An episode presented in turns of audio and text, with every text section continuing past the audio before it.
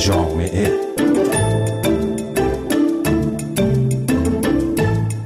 سلام من فهیم خزر هستم و این مجله جامعه رادیو فرداست.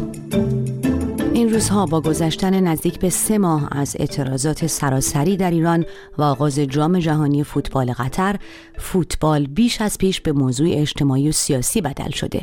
بسیاری از مردم و حتی دوستداران و طرفداران دو آتشه فوتبال این روزها می‌پرسند این تیم ملی آیا حقیقتا ملی است؟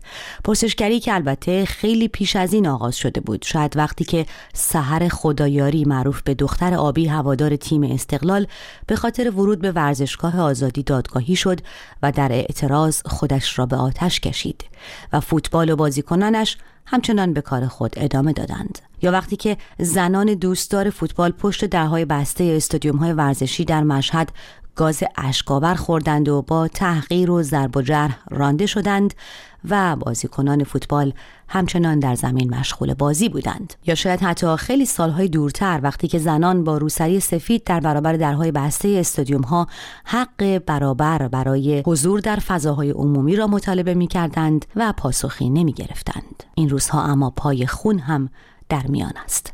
معترضان از هفته ها پیش از شروع جام جهانی قطر از بازیکنان فوتبال خواستند امسال جام جهانی را تحریم کنند. این صدای محمود ابراهیم زاده است ملی پوش سابق ایران که در یکی از تجمعات اعتراضی ایرانیان در شهر واشنگتن دی سی پایتخت آمریکا از بازیکنان فوتبال می‌خواهد کنار اعتراضات مردمی بایستند فوتبال می‌خواهیم که از تیم منتخب جمهوری اسلامی کنارگیری نماید. تیم ملی مردمی همراه و همصدا شود. و به حرمت خون عزیزان جان باخته در این جنبش مردمی رفتن به جام جهانی را تحریم کرده. و از کنفدراسیون جهانی فیفا درخواست محرومیت ایران در جام جهانی نمایند. این بیانیه فریاد 80 میلیون ایرانی عزیز در بند است که با امضای عزیزان پیشکسوت ورزشکار سرزمین و کوروش به گوش جهانیان میرسانیم. با این حال بازیکنان تیم فوتبال ایران که منتقدان این روزها آن را نه تیم ملی فوتبال که تیم فوتبال جمهوری اسلامی می‌خوانند هم به دیدار ابراهیم رئیسی رئیس جمهوری ایران شتافتند و هم در مراسمی با حضور مقامات از زیر قرآن رد و راهی قطر شدند تا در جام جهانی توپ بزنند. اتفاقی که منتقدان و معترضان آن را عادی جلوه دادن وضعیت ایران در شرایطی که کشتار و سرکوب در جریان است می‌دانند. پویان مقدسی روزنامه نگار می‌گوید بسیاری از مردم و مخصوصا زنان تعلق خاطری به این تیم به عنوان تیم ملی ندارند. این جنبش این زنها دارن میگن که ما تعلق خاطری به این تیم ملی نداریم و ارقی نسبت بهش نداریم. به حال از نظر خیلی ها ممکنه یک نظر خیلی رادیکال و تند و تیز باشه.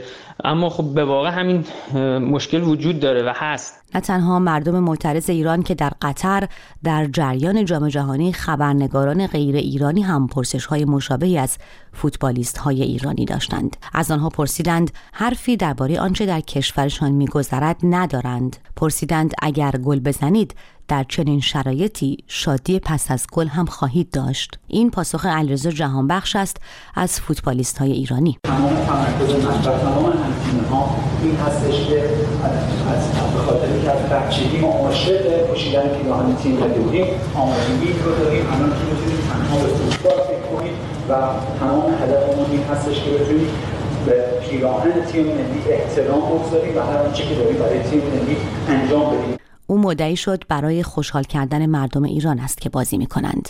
شاد کردن مردم در حالی که مردم در نزدیک به سه ماه گذشته در سراسر ایران در حال اعتراض برای دستیابی به حقوق اولیه خود و خواستار تغییر حکومت در ایران بودند در حالی که مردم معترض به شدت از حضور بازیکنان محبوب خود در جام جهانی قطر انتقاد کرده و آن را عادی جلوه دادن شرایط در ایران دانستند پویان مقدسی. در تمام این سالها با همین گفتمانی که ما یک روزنه کوچیکی داریم مردم یه دلخوشی دارن که فوتبال ببینن. چرا بعد این دلخوشی از بین بره؟ ما یک دلخوشی کوچیکی داریم که اسمش جشنواره فجر.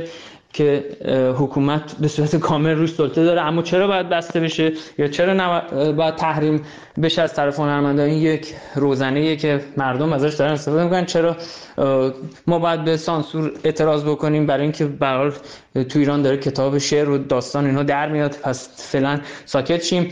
در مورد این چیزا حرف نزنیم تا این حرکت آرام و نرم به سمت اصلاح جلوش گرفته نشه اما من فکر کنم دوران این ماجرا به پایان رسیده و جامعه و به خصوص زنها خیلی خوب این ماجرا رو درک کردن از سوی دیگر در اولین نتیجه که فوتبالیست های ایرانی در برابر تیم ملی فوتبال بریتانیا کسب کردند و شش بر دو بازی را واگذار کردند گروههایی از مردم معترض برای شادمانی به خیابان آمدند شی شی شی شی شی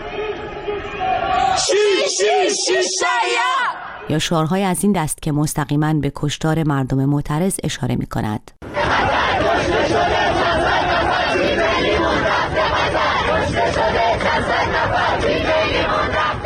و ایرانیانی که در قطر حضور دارند و همزمان با بازی تیم ایران شعارهای مرگ بر خامنه ای سر دادند.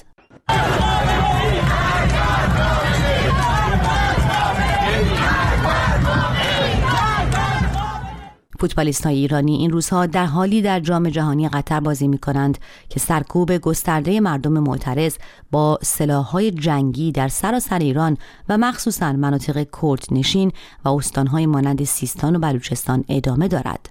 تنها در تهران برای بیش از 1100 معترض کیفرخواست صادر شده. نمایندگان مجلس پیشنهاد می کنند دانشجویان معترض برای ده سال ممنوع خروج و همزمان جریمه نقدی شوند. بخشای از کشور در اعتصاب و تعطیلی به سر می‌برد و بازیگران زنی که به هجاب اجباری نگفتند بازداشت شدند و خبری از آنها در دست نیست علی خامنه ای رهبر جمهوری اسلامی هم به رغم همه اینها معترضان سوگوار و خشمگین را حقیرتر از آن می‌داند که بتوانند به نظام آسیب بزنند. لکن اینهایی که تو صحنه هستند و اونایی که پشت صحنه هستند بسیار حقیرتر از اون هستن که بتوانند به نظام آسیب بزنند. این بساط شرارت جمع خواهد شد. بدون شک. به گزارش کمیساریای عالی حقوق بشر سازمان ملل متحد دست کم 378 نفر در سرکوبهای حکومتی در دو ماه اخیر در ایران کشته شده اند و وضعیت ایران این روزها بحرانی توصیف می شود. اعتراضات در ایران وارد سومین ماه خود شده. بیش از چهارده هزار نفر بازداشت شدند و فوتبالیست های ایرانی تنها بر بازی فوتبال تمرکز دارند. من فهیم خزرهیدری هستم و این مجله جامعه رادیو فرداست. خدا نگهدار تا مجله جامعه دیگر.